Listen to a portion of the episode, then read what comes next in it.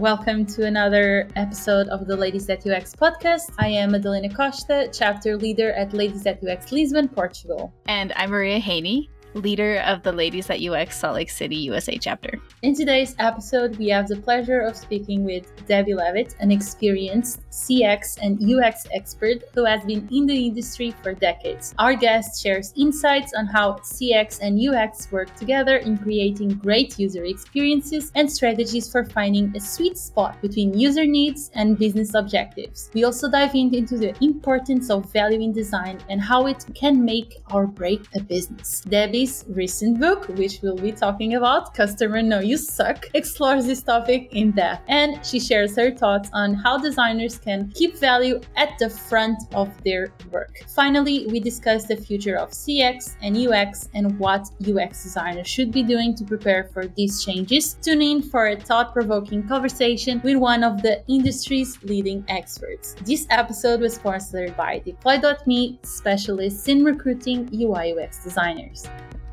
Welcome to the Ladies That UX in English podcast, a friendly, welcoming, and collaborative organization of intelligent and curious women who push UX boundaries, develop skills, and promote talent by supporting each other.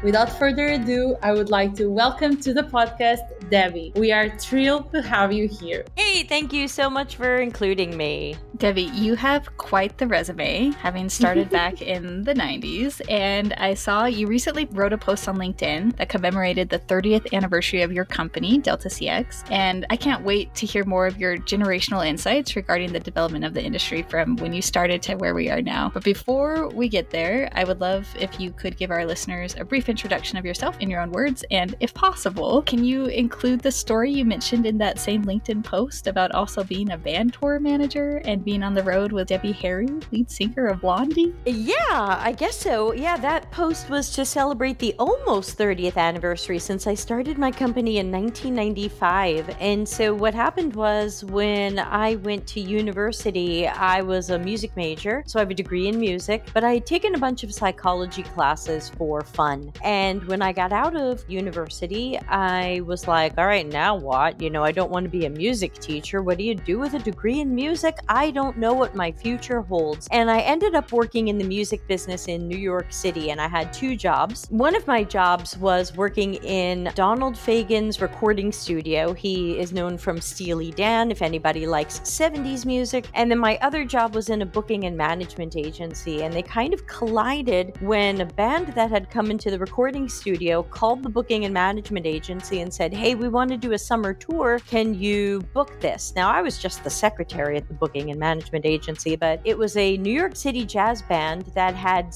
a special guest singer, and it was Debbie Harry from Blondie. And it was yes, and they ended up booking a European tour for summer 1995, which included some really famous, amazing gigs. And I got hired to be the tour manager and the sound engineer since I had done sound engineering school. And so I ended up touring for about a month through Europe, five countries, with this New York City band and Debbie Harry from Blondies. And then when I came home, I had uh, quit both of those music business jobs and I started doing my own website company. But I was like, we should make websites based on what I learned in psychology class. And so even though I had not yet heard of user experience, it was kind of a cousin of that because I really wanted to think about how people parse information and how they move through things and make decisions when using a website. And so that was kind of how I got started. Wow, I'm still completely in shock with everything that we shared, and it's no, it's amazing, and it, it, must be such a unique environment, unique experience, and unique way of creating something that it's not there yet, but it makes sense. So you're this is me thinking uh, your brain is already like three, three or ten steps ahead of how something can really work for other people, and that is such a rewarding thing. It's such a beautiful thing to see. And also, as you, as a founder of Delta CX, a UX UX and CX consulting firm, specifically with all of this experience that you already have. Can you give us or explain that your unique perspective and your journey of founding your own company, which is such an accomplished, first of all, congratulations, including, of course, the highs and lows that you have experienced along the way, which we all know that both are there. If not, it wouldn't be a reality. So it would be really fascinating if you could share with us the challenges and successes that come with building and growing a business in this field. Yeah, sure. I, again, I started building it so long ago that I know uh, sometimes people say to me, Oh, tell me how you got into UX and built your company. I want to be like you. And I say, Well, I did this when the dinosaurs were alive. Like, you can't really copy what I did because it was so long ago. I mean, I remember when a college friend called me up and said, You have to check out this new thing called the web. You know, I think most people listening to this don't remember when there wasn't a web. And I remember when there wasn't a web and you know because i'm 51 and so i you know it was half my life ago and so i feel like it's sometimes just boring to talk about where i've been because it's just not as relevant now you know? I can say oh yeah you know i started my company highs and lows you know same old story but to me the real story is the thread that runs through all of it which is for whatever highs and lows i've had i've been able to be my own boss and in some cases other people's boss and to call the shots and to say yes to good clients and say no to bad clients. And in some cases, choose ethics and preferences and what's important to me over money. And so, you know, there's good and bad about that. I don't have as much money as people assume, but I have a lot of happiness and flexibility that I wouldn't trade for anything else. And so I think some of my story is kind of boring and not that worth it. But I think the through line is being able to just direct my own life more and make more of my own choices and have a flexibility that some people don't have or are afraid to go for.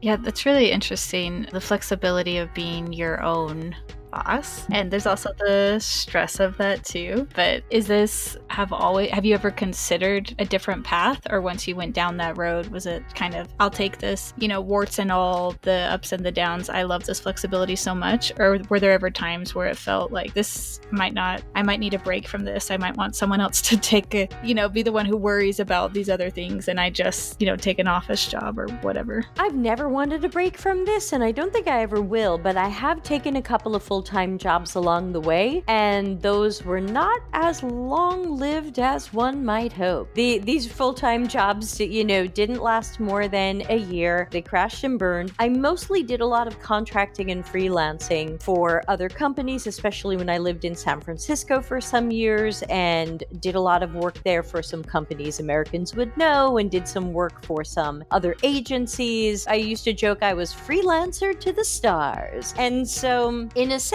even though I have taken these other jobs and sometimes I pop up at other people's agencies or things like that, there's always been my company in the background. Sometimes we haven't had much work, and so I'm available to help other companies. Sometimes we've had work and I'm doing my own thing. So I'm always looking for that balance. And so, but no, I've never felt like, ooh, holy cat, someone take, you know, take my company, please. I've never felt like that, but I was that weird little kid whose life dream dream was I want to have my own company and I want to have a dog. And that was all I wanted in life. I never thought I would be married. I never wanted children, so I've never had children. And then people are like, oh, you didn't have children. I'm so sorry. And I'm like, why are you sorry? I'm so happy. And so, you know, I've taken some different roads than other people have taken. And that, and everybody has to find their own. But I was that weird little kid who didn't want to be a mommy and didn't want to be this and that, I always pretended I had my own company. And when people, when relatives played with me or my grandma, I wanted to pretend I was a business person. And so, for whatever reason, that was always my dream. And so, yeah, warts and all for sure. And I'm lucky that I have a husband who also has his own business. And so, we're just workaholics working eight days a week, but it means, you know, we know how to give each other space to work on stuff. And then we know how to come together together, let off steam, and be like, "You won't believe the phone call I just had," or I guess no one has phone calls anymore. You won't believe the video call I just had. So you know, it's a really good, uh, and I'm I'm pointing, which no one can see on the podcast because we share a home office. So he's just like you know a couple of meters that way. He's just right there. He,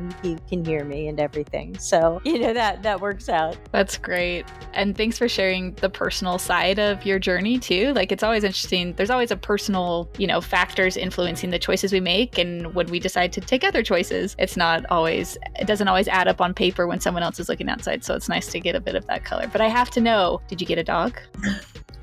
Holy cats. Yeah, so that is so funny. So uh, many years ago, I did finally get a dog. That dog is no longer with us. And I was like, oh, there will never be a dog as amazing as Rita. I shouldn't even bother. And I didn't have a dog for many, many years. And when I first met my boyfriend, he and his family had just adopted two puppies, a brother and a sister. And so I was like, okay, there might be some dogs in my life. And I was like, hey, maybe we should get the girl spayed because I think she's coming into that time of her life. And everyone said, no, too early. And I said, gee, I'm new here. I don't want to tell everybody what to do. And the next time I came back to visit, she had seven puppies that clearly had five different dads. And so we managed to give away four of the puppies. We ended up keeping three. So we actually have five dogs that are all related to each other. And they have their own Instagram channel. So oh, you can follow their adventures at Canetti Perfetti, which is Italian for perfect puppies. It's C A N E T T I P E R F E T T I. Come follow my dogs on Instagram. This, you are so precious. I like it. Like, it's so man. It's it, I just keep listening to you and just be like, wow, like right. It's, oh, puppers. What kind of dog is that? They're, they're all hunting hound mutts. Around here, a lot of people have hunting hounds, and they're just mixes, mixes, mixes. They've got different characteristics. Like you look at them, you can see a little beagle, a little shepherd, a little this hound, that hound. They're just totally wacky mixes. There's all no, over. yeah, there's no there's no word for it. There's just lots of different dogs happening there. They're just but they're they're hilarious and they're smart and they're funny. We have five very different personalities. There's one for each of you out there. And uh and they love to escape our yard and run all over the land because we're out in the countryside and two of them are wearing GPS collars so we can figure out where they are and but they always come home. Oh, that's good. I'm glad they come home. So, you mentioned you're out in the countryside. Would you mind telling us a little bit about where in the world is Debbie Levitt? Sure. I was born and raised in America, which my accent gives away, and I've been living in Italy for over five years. I got matched online with my now husband just over six years ago. We just celebrated six years together, even though we got married just a few months ago. Thank you, thank you. And he is born and raised Sardinian, so I'm on the Italian island of Sardinia in the kind of the northeast part of it, but not by the sea, about 30, 40 minutes from the sea. And so the countryside for us is the Italian countryside. Well, it's such a beautiful part of Italy. Italy is beautiful. That's the first thing. Amazing language. And then Sardinia is such a nice place to live. I got very lucky. Yes. yeah, I, I would move into a cardboard box with this guy. Like I, you know, I would just want to be wherever he is. So I got pretty lucky that he's in one of the most amazing places in the world. Like, what are the chances? But yeah, can't complain. Put it that way. That's pretty great.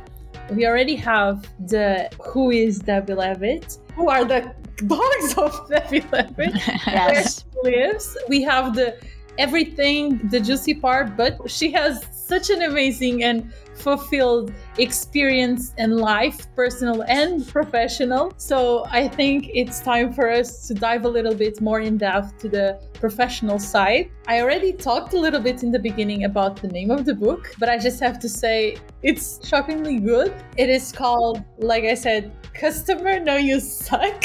So you mentioned in your book that customers know when a business isn't delivered value, right? Of yeah. course. Can you tell us a little bit more about that specifically and how can designers keep value at the front of their work? Yeah, that's a lot of questions rolled into one. Yeah. So, for starters, I say customers know we suck because uh, customers know you suck, or custom, not, not you two, uh, but you know, customers know businesses suck. We do. No one's being fooled here. And I say that because we pretty probably all of us listening to this, if you work in UX now or you have worked in UX, you've probably been on teams that really wanted to release garbage, that really wanted to release some crappy MVPs, some ideas that weren't fully formed, some bad ideas, some things we never usability tested, something someone else sketched on a napkin, and someone said, everyone sing along with me, someone said, it's good enough and we'll fix it later. And the reality is, we know that this is absolute garbage. We know it. The engineers know it. Everybody knows it. Maybe the product manager doesn't want to admit it, but at least we and the engineers know it. And we put it out there, and then holy cats, we're so fake surprised when this fails in small or large ways. Customers are complaining. They're sending out angry tweets. They're calling up sales to cancel or downgrade, or they're not shopping with us, or whatever it is. And it's amazing because when we go out into the world, we just hate all of it. We hate every company. I mean, there is so few companies that we truly love. Many people are fans of Apple. Okay, I get it. I love Disney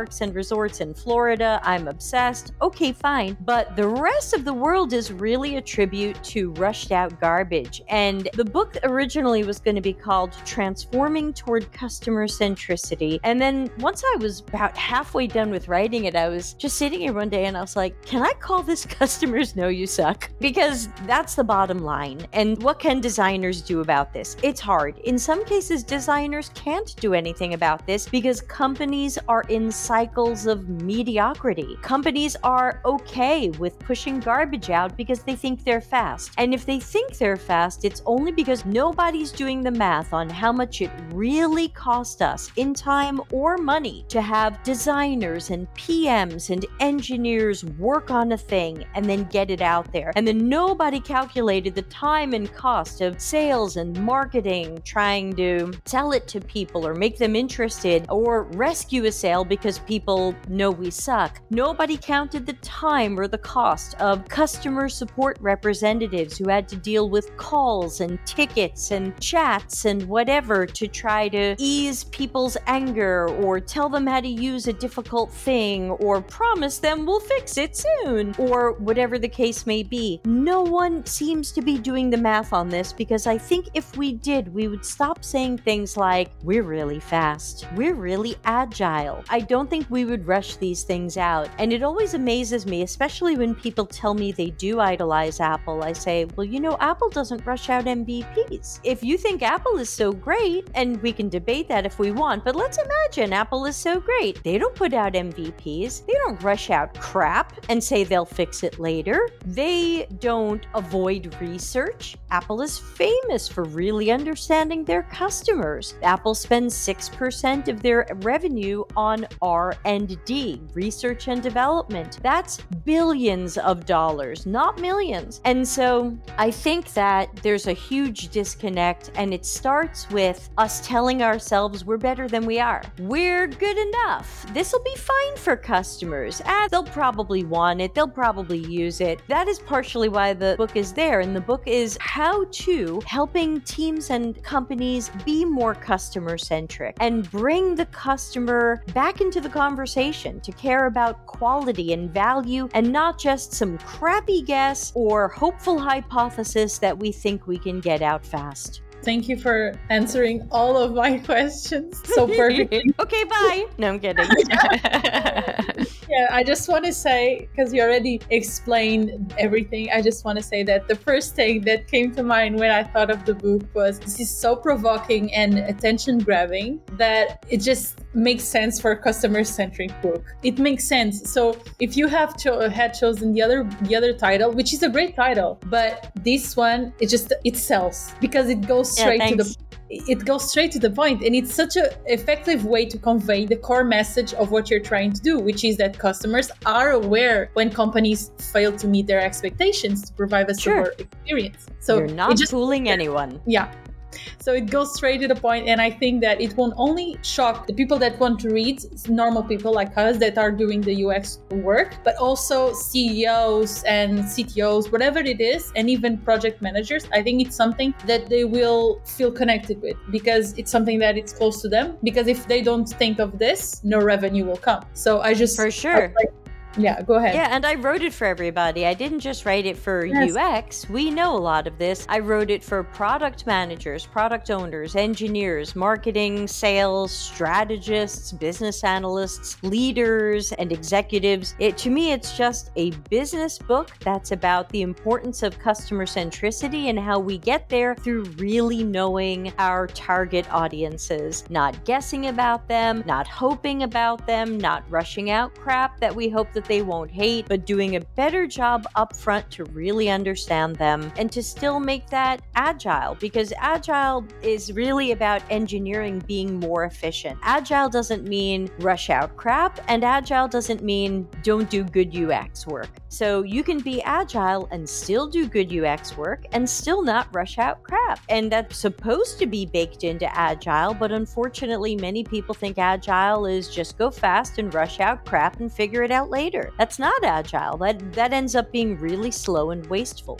Right. I liked in your book you were talking about you defined agile. I think it's from the agile, the official agile manifesto, and your focus was on not continual delivery, continuous delivery, but on valuable software being what we need to focus on, right? That's what it says. Not, yeah. Yeah, the agile manifesto principle 1 says customer satisfaction through continuous delivery of working software, but I found people get hung up on continuous delivery or working software, which is a pretty low standard standard if you think about it and they yeah. forget about it like that's that's the minimum it's like food it's got to have food you know where software's got to be working that's the minimum yeah. standard but i think that we have to remember the customer satisfaction part if we're not delivering value to people if we're not making them happy if we're not solving their problem then what are we doing which is surprisingly difficult in some business settings to get some consensus focus on that customer centricity. So, the next question I have would be how would you, keeping the customer at the center of what your business is doing and the value you're creating and your roadmap and what you're executing on can be really challenging. And your book gives a lot of strategies. So, if someone's wanting to move the needle in that direction at their business, what would you say would be some places where they could start, some starting points for changing how things have been done and changing this mindset they might be coming up against that says good enough is good enough? Stuff as opposed to we are actually solving and providing real value.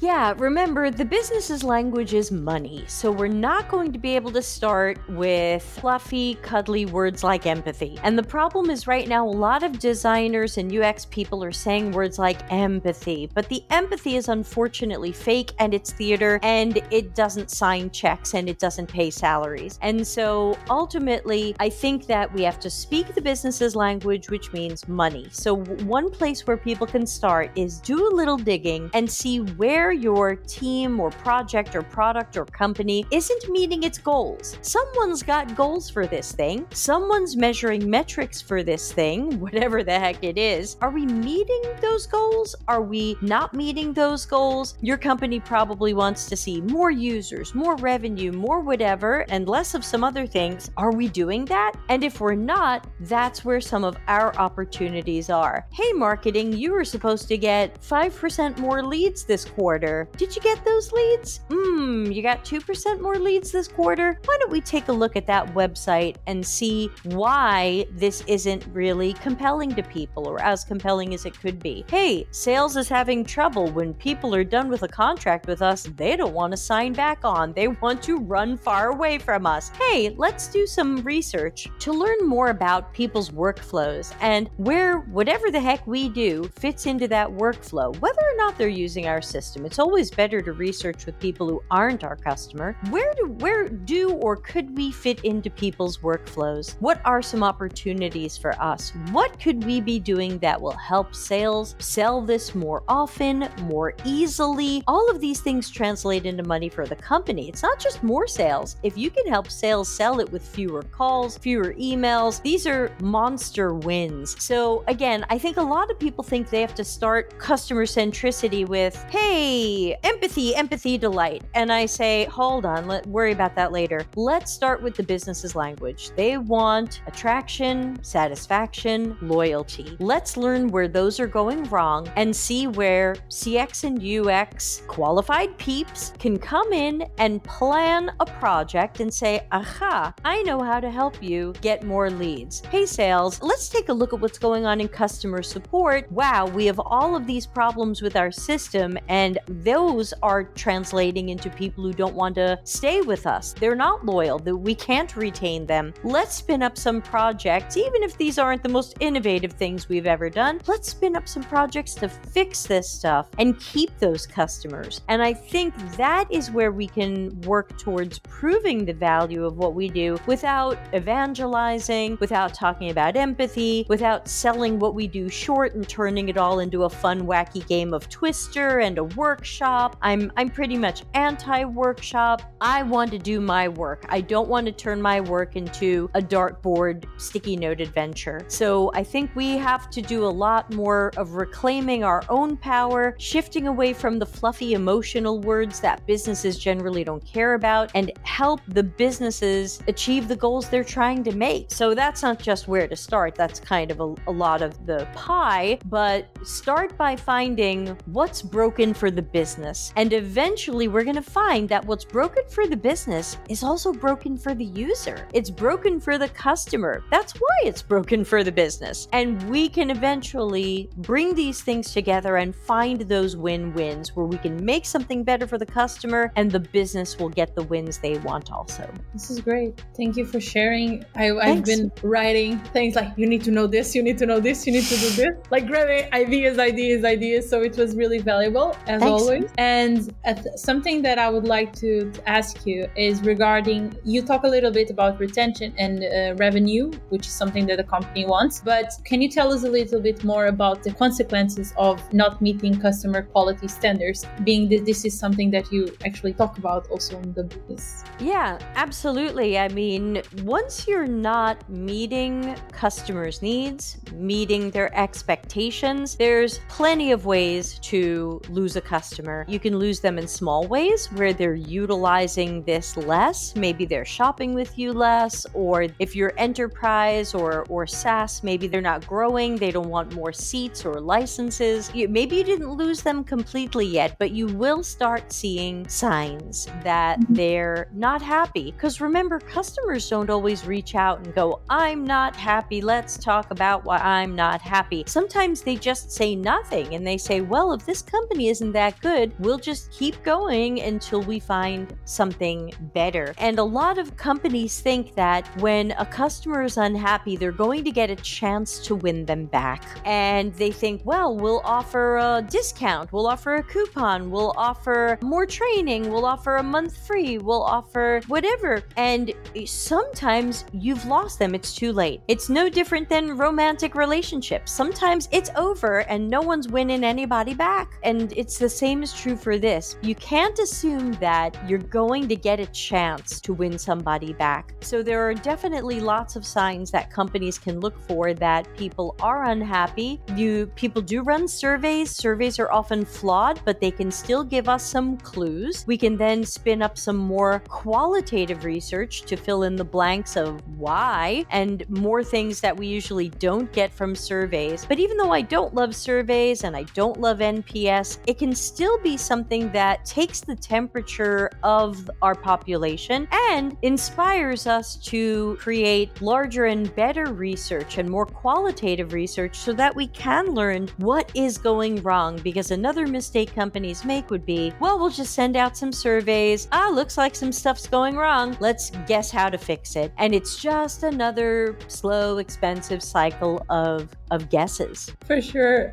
Thank you for sharing. So Yes, we understand now the customers, we understand now the business, we understand now how can they both have a happy life, let's say it like this. I think it's also important to think now of the people that want to join this world, the CX professionals or the people that want to become CX professionals. So, some UX designers as we know and are listening right now aspire to become CX professionals. It's such a, a great next step for them. What kind of advice do you have for someone who wants to make that shift and transition to a CX role? Yeah, I think that in many ways, CX and UX can be the same thing. Because if we really care about our customers and our users, what's the difference between CX and UX? Now, if you look at LinkedIn and other social media, you'll eventually find 4,000 Venn diagrams that says this is UX and this is CX, and this is where they overlap and this is where they don't, and then everyone fights each other and nothing changes. While there are multiple definitions of CX, UX, I believe that CX and UX can be the same thing when we are strategic, when we are doing these things in a good and thorough way. So, to me, many people see the user experience as the digital experience, the website, the app, the thing that we can sketch and prototype. And they think CX is, oh wow, all the things that customer could possibly do with our company. Or sometimes they say the user experience is for the end user and the customer experience is for the person who pays us. So ultimately, I don't believe in all of these splits. I think ultimately we have to think about all of these people. They're all in our ecosystem. We have to make all of them happy. I was talking to someone the other day and they said, Our company is pretty good at getting contracts signed. We're pretty good at selling it to the customer who pays us. They like what we offer. The end users then use our system system and they hate it. And I say, okay, well, ultimately, that's not a winner. You know, congratulations that you got the customer or the revenue. You're not going to have the satisfaction and you're not going to have the loyalty or retention. So I think that when people who want to move into CX, they just have to double check the company you're thinking of moving into. How did they define CX? Because to me, it's looking holistically at the full end to end journey of everybody in the ecosystem ecosystem the customers, the users, the partners, the resellers, installers. I don't know who's in your ecosystem, but it might be multiple groups of people or types of customers. But there are some companies who say, oh, CX, that's our call center. And then you'll go, oh, um,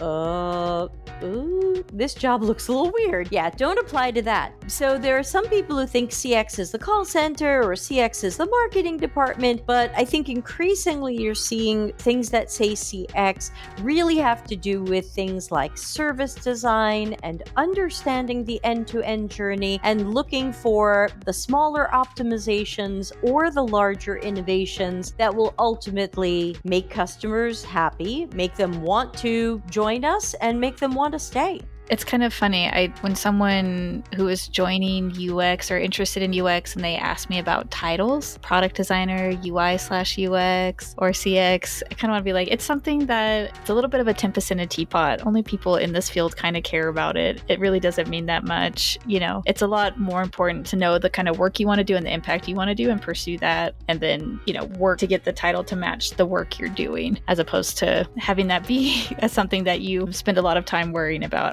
Industry is not good at the title thing, in my opinion. It just doesn't no, definitely not. And again, there's only so much I want to die on that hill at this point when there's so many other things that we need to be talking about and fighting for or fighting against. I'm less hung up on the title. If someone wants to call me a UX researcher, that's fine. If someone wants to call me a CX architect, that's fine. I like I joked on my YouTube show at one point or the Delta CX YouTube channel if people haven't checked it out yet. I joked once we did a brainstorm on what should our titles be? Put like, okay, let's start with um, an adjective. Everybody put adjectives in this Miro board. And then we started with nouns. Okay, everybody put nouns in this board and now put job titles. Put job titles in this board. And we put them together and we said, okay, what could this be? And I jokingly, half jokingly said, I want my title to be strategic strategy strategist because like I felt like no matter what what you have me do, that's at the core of what I do. I always want to be strategic about things, look at bigger pictures. So whether you're having me do research or design or product strategy or something else, I just want to be a strategic strategy strategist. But if someone wants to call me UX designer, I guess you can. The downside is I'm a terrible artist. And as soon as people hear designer, they think I make pretty things. And I definitely don't. And so I think our titles could be better. But before I die on the hill of titles, I really would rather see better job descriptions. I don't like how much people try to combine all of our jobs into one. 10 years ago, our jobs were already combined. A UX designer or UX architect was already an information architect, an interaction designer, and a prototyper, and sometimes a usability tester. And a researcher was already a combination of multiple skills, multiple tasks, multiple things that sometimes now we split out as separate jobs. So to try to tell people you have to do all of these things and do them really well, I think is unreasonable. So I would rather fight more for the job definition than what we call that person.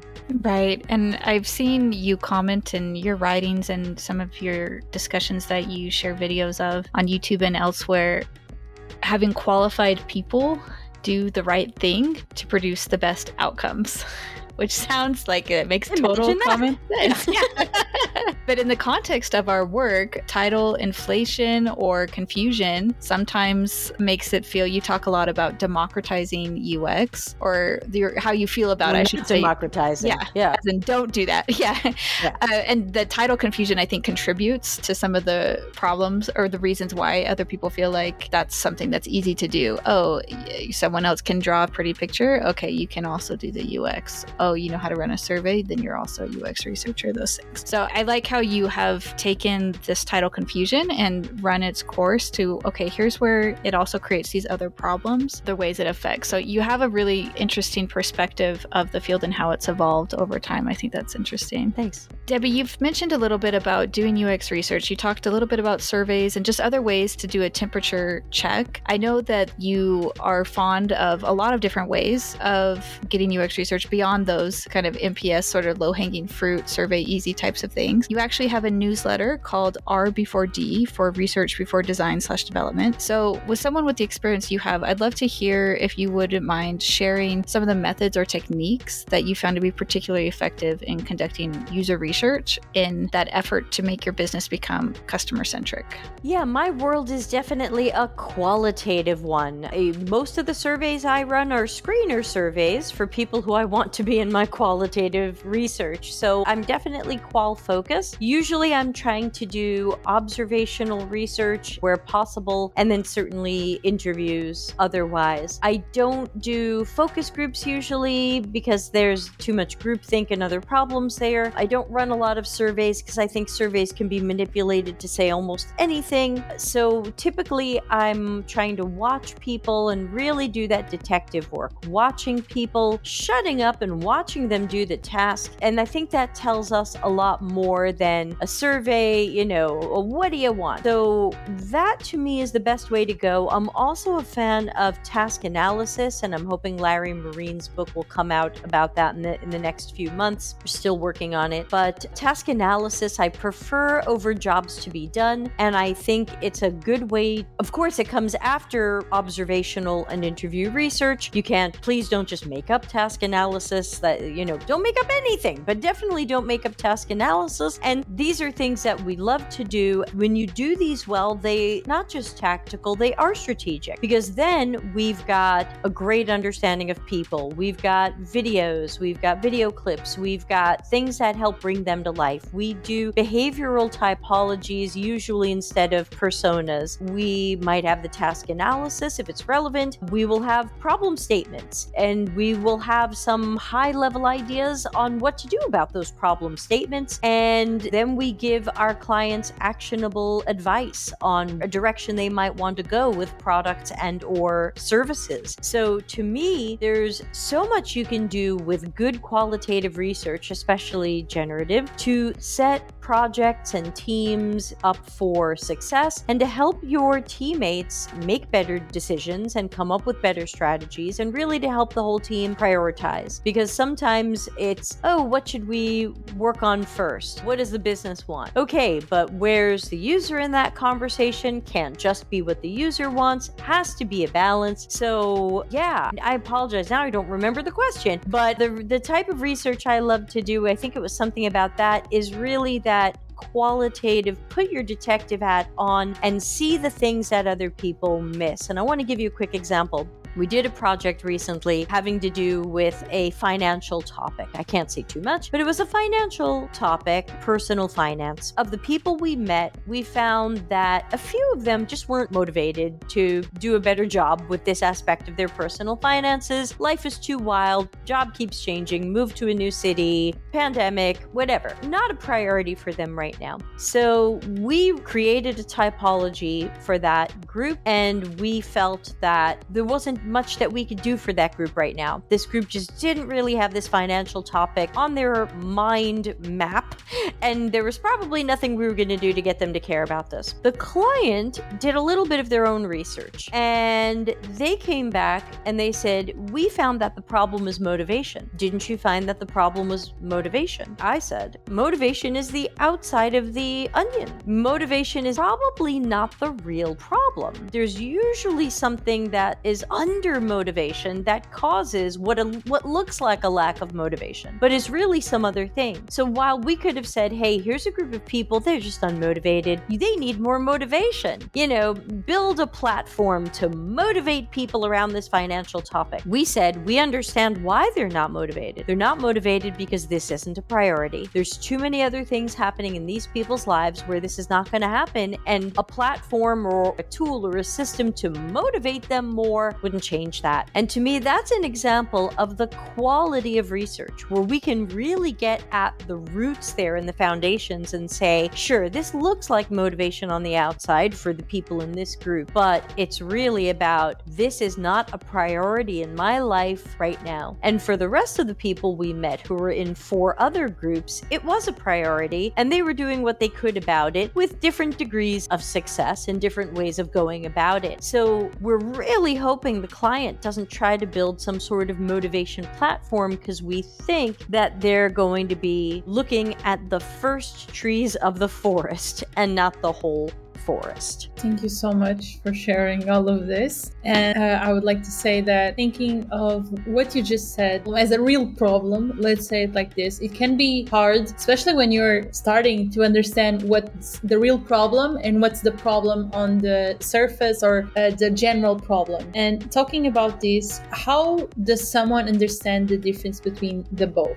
Yeah, so usually what I say is have you found the root cause? Can you go any deeper on on this. Can I go any deeper on this isn't a priority for these people at this time? I don't think I can go any deeper on that. That is like the root cause. The root cause is they don't care about this right now at this point in their lives. They probably will later because it's personal finance and eventually this topic will be important to them. Not important. Can't make it important. So the question would be Have I really found the root cause? Because motivation can look like the root cause. Or sometimes, especially with personal finance, a lot of people will say people aren't financially literate, so they need better financial education. You'll see that one thrown around. So the problem is motivation and financial literacy are still not the root cause. Go deeper. And so that would be my question is are you sure you're deep enough? Can you ask why and you're done? But if I say to the client or to anybody, "Oh, you found that people weren't motivated? Why weren't they motivated? Oh, we just thought they weren't motivated and we needed to find a way to motivate them. No, there's a why, which means there's another layer to this. Why mm-hmm. isn't this a priority for them right now? Life happened. We get it. I don't think we can go any deeper on that one. But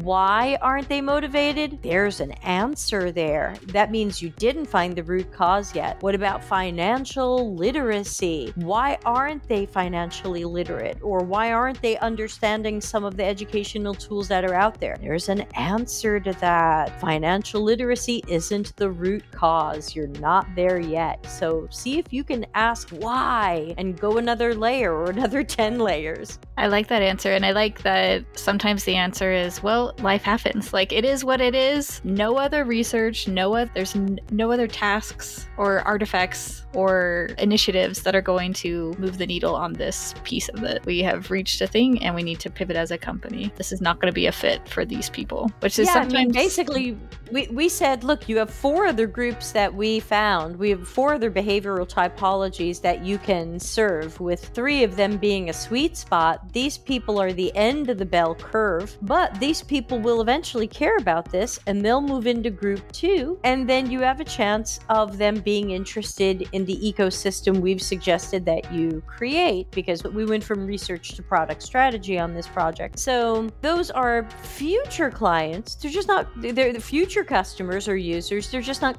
current users because they don't care, not thinking about it at all. You know, and we can think about these things in our lives. We all know people who would like to lose weight, but just are doing nothing about it. It's just, it hasn't become a priority. And sometimes they do have health challenges, and you think, well, it must be important to them. They have health challenges. They're supposed to quit smoking. It just isn't important to them at this time. It hasn't become a priority. And if all of the other things in their life putting pressure on them hasn't changed that, our wacky little app is probably not going to change change that either. It's better for us to focus on the people who are trying to make a change or in the process of making the change. What are they doing and how can we better support them? Sometimes you just can't take the end of the bell curve people and stick them into the middle of the bell curve.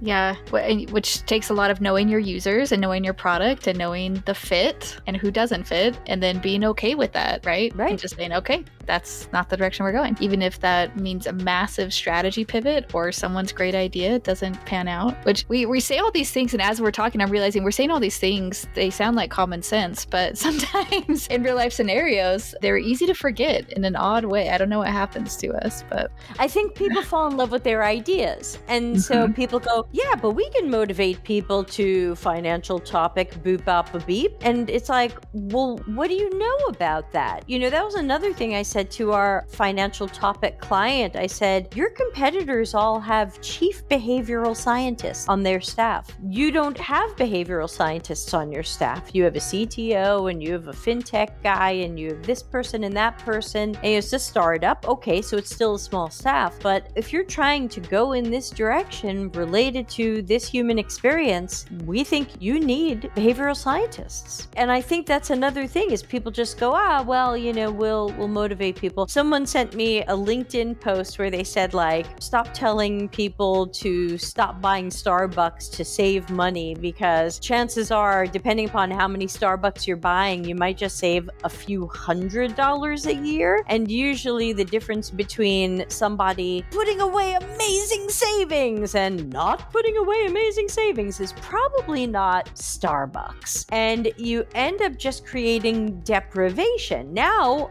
okay, do you understand depriving people of things? Uh, well, I can certainly speak to that. I went on super crash diet before my wedding and didn't eat carbs for a few months and then, you know, lost a few pounds, not enough, but whatever, got married and then ate every carb in sight for like 2 months and put on noticeable weight, now trying to take it off again. If you deprive people, you just end up in those cycles. And at least with respect to finances, and I know we've gone down a little rabbit hole, but respect it's true for other things as well. You can't say, "Oh, well, if you want to save money, stop getting your nails done." Great, congratulations. That's a hundred dollars in a year you didn't spend. I mean, it, you can't fix people's problems by telling them to deprive themselves of things they think they deserve. If they don't have a dangerous habit, like, oh, you know what would help your savings if you didn't have a cocaine habit? Okay, that could probably help your savings and other things. But, you know, outside of that, I don't want to tell people they can't buy themselves a nice coffee or take a weekend away. I don't want to do that because I know that on the other side of that is going to be someone who goes, I deserve good things, and then overspends. It's a wavy wave, and, and that's, we have to remember natural human behavior. We can't just say, buy less Starbucks, become a millionaire.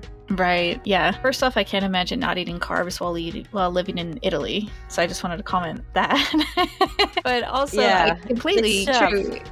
yeah. In my work and my practice as a product designer, that's my title. And it's easy to think because I'm in this product, I'm thinking about all the time and the way we want to do things, and we have an idea about making something better in the product. It's sometimes it's hard to forget to step back and be like, okay, the humans who are using my product spend most of their time. I think it's been said, maybe Nielsen Norman Group said this. I'm not sure sure. They spend most of their time on other people's websites, right? Like I am a speck right. in someone's day. All of the my professional energy going into this product, it is a speck in someone else's day. And we have to remember the waves and ebbs and flows of the emotions and other things that these humans using our products are going to experience, not just that they're going to be these neutral people that I can imprint my perfect product on. right? Yes, I love that uh, aspect of that. It's always interesting to think about where the industry is headed. Back in 2021, you wrote an article predicting where the industry might be in two years, and you recently revisited those predictions to see what's come about. And you also made some new predictions about the future of the industry. And one thing that stood out to me, and these predictions, these are all on your, I think it's your Medium newsletter, mm-hmm. uh, the R- RB4D, if people want to go find those. They're very interesting. There's a lot of great things there. And uh, one thing that stood out reading those were your points about accountability and your, I feel like this should have a little trademark by it, aspirologies, one of your fun words. I'll, I'll actually let you describe that. So you can describe those ones, but I'm really curious. You made some connections between those two things, accountability and aspirologies, and patterns of corporate behavior that we're all kind of observing right now. So if you wanted to speak to defining those and then the relationship between accountability and aspirologies and where you think we're headed. Sure. Accountability is supposed to be people uh, being held responsible for things that go right or wrong. Very often, I- at least in the old days, there were all kinds of things that could happen to someone if they were responsible for something that went wrong. Let's just look at the negative side of this to save time. So, like if you are responsible for a project that goes really badly, it goes over time, it goes over budget, customers are unhappy, everything's all messed up, someone was supposed to be responsible for that. Someone made decisions that led to those problems. Now, you could hold the team responsible, you could hold one person responsible, but I'm finding that nobody's being held responsible. I'm finding that nobody seems to be in trouble when our projects are a mess, when they go over time, when they go over budget, when we find out that customers aren't happy, customers are leaving, customers have angry tweets, customer support's phone is ringing off the hook because people are confused or hitting dead ends. Nobody's in trouble. That's the same person who drove that project straight into hell will not be in any trouble at all. They won't be put on a performance improvement plan. They won't be fired. They won't have their budget cut. They won't be demoted. And I think something should happen because the problem is if we don't have that accountability, if nothing can happen to you when poop hits a fan and everything goes wrong, why bother being good? I can be awful. I can not care. I can be irresponsible with money. I can be irresponsible with our customers, and nothing will happen. Doesn't matter. And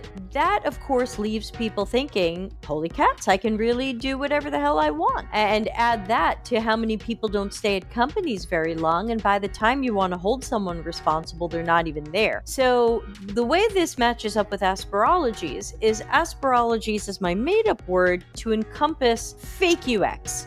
UX theater. They aspire to be methodologies and methods, but they really miss the mark or they work against us. So instead of being a methodology, I like to call them an aspirology because they're aspiring to be something that, that they never quite become. And for me, the key aspirologies are design thinking, design sprints, lean UX, and democratizing UX, or saying anybody can do our jobs, whether or not they're good at them them, or not they know what they're doing, etc. And to me, most of these things would not have taken off the way that they have if we had accountability. Let's say you're a product manager, you love design thinking. You think design thinking is so cool, you want to run lots of design thinking exercises and workshops, and we're going to use design thinking because, whoa, you can really solve problems with that and innovate. Did we ever check back on that? We spent time and money on design thinking. Did we solve problems? Did we understand problems? Did we innovate? Did we invent anything? Probably not. Someone should have been held responsible for whatever the heck we spent on design thinking. Now, you could say, but design thinking, you gotta try it. Okay, but you could have tried it and then a month later said, wow, not these things seem fun, but nothing's really coming out of this. It's not working, and in fact, maybe bad things are happening. We're not bringing new things to market, we didn't innovate, and our best UX people are quitting because we've circumvented them. So maybe we wouldn't have so much design thinking and fake UX if people were held accountable. There are people who are running lots of design sprints. Do the design sprints create products that go to market? Do these products really help the company? Did we make untold millions? Whatever it is. I personally don't care, but what happened after all these design sprints? Other than we had fun. We basically stopped working for a week and we did everything but play Twister on the floor. And boy, was that fun. But what really happened after that design sprint? Did that idea go nowhere? Did we burn more time on it? Did it go to market? Was it an innovation? Did we steal from the competitor? There, without accountability, we'll just keep doing design sprints because chances are nobody wants to draw accountability to themselves. Probably nobody wants to say, Hi, I'm the person who brought design sprints into the company. We've now been doing them for a year, and you know what? They suck 80% of the time. I did it. Nobody wants to be that person, but nobody's holding these people accountable. And so I think that accountability would change everything for UX overnight. Because as I say in every interview I do, I've never been held accountable at any job I had, and I'd love to be. Because if I were held accountable, if someone says, hey, I'm not sure Debbie's designs were very good, and now we have problems with the customer, I would say, great, let's start asking why and get to the root causes. Why were my designs not as good as they could be? Oh, because you gave me two days. You gave me two days, you didn't give me any good research data, and you didn't want me to usability test them. You wanted me to make the fastest guess I could. So, congratulations, you wanted to hold me accountable, but now I'm going to point over here to the product manager or the project manager who never who planned a project without asking me how much time I need and gave me way less time than I need. Want to hold me accountable?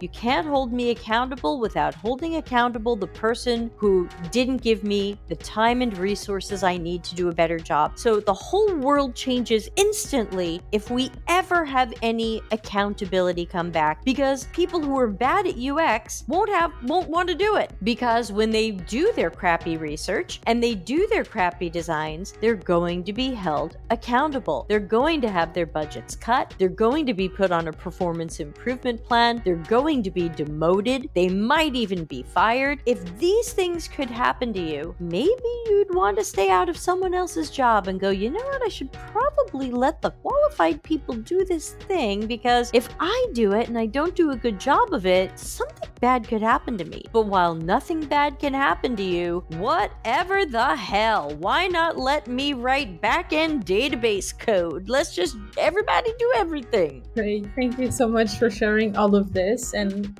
throughout the whole conversation, I would like to just say that we are nearing our the end of the episode. But before we go, I would like to take all the nuggets that you shared and ask one question, which is would you like to share any final thoughts or message to the people listening right now? Yeah, I think that what I want to remind people is if you're listening to this, you probably want to make change in your organization and you might not be able to. They're set in their ways, there's no accountability. So, why change? If you want to help your company change, you're going to have to find the scary stories, the project we don't want to talk about, the don't mention mm. that project project. And we're going to have to dig up the money we wasted and the time we wasted. We're going to have to say, we don't want that to happen again. We could do better than this. And congratulations, we went fast on that, but remember what happened after that. And remember, it might not even be your job to create change. You might have to go to a manager and say, I need your help on this. I can't make this change myself. I can't really fight for this myself. I'm just a junior, a mid level, whatever. So you might have to bring other people in on this. Find allies. Maybe the product manager wasn't happy with how that disaster project went either. Maybe the engineering lead is still bothered at how much of engineering's time was wasted and that had to come out of their budget. Look for the allies and know that if you can't make change, it's not your fault. It's not because you're bad at this. There are a lot of companies that resist change because nobody wants to talk about the truth. I don't care what they claim their company values are, they don't want to talk about the truth. So remember, you might not be able to make change there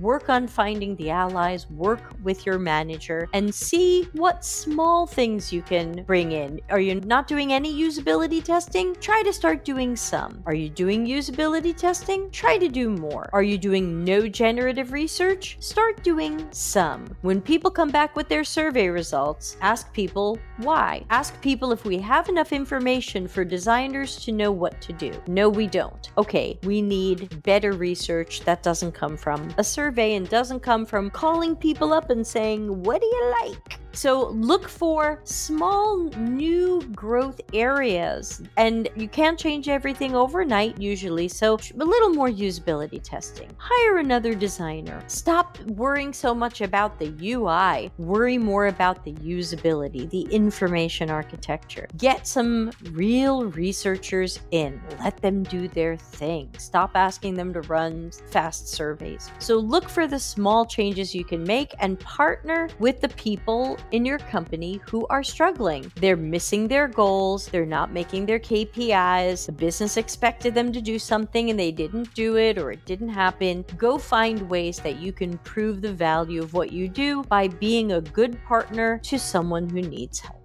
Perfect. And one other thing they could do is also listen and read from the the many sources, your insights that you put out there, so they can find you. Well, maybe we could just let you, if someone wants to get in touch with you, where can they find you? Yeah, certainly you can. Uh, you can start on the Delta CX website, which is deltacx.com. That's got information about our online community, which includes Slack and Discord, and the YouTube channel where we have over 700 hours of video so if you have a topic on your mind, go to YouTube and write Delta CX and a couple of keywords and see what comes up. And please subscribe. We've got the Medium articles, which, as Maria was saying, come out as rbefore.d.com. You can follow that publication or you can just follow me as a Medium author. Let's see. And the Delta CX website will also drive you to the Delta CX Media site, which is our book and our workshops. So there's live courses and stuff you can take with with us. And it'll also drive you to the customer centricity website, customercentricity.com. That's more about the services that my company offers. So if you're listening and you feel like, wow, we need some training from Deb, we need a workshop, we need some consulting, we need her to come help us do a thing. Yes, I do that. So, um, and we also do projects. If you're understaffed on CX or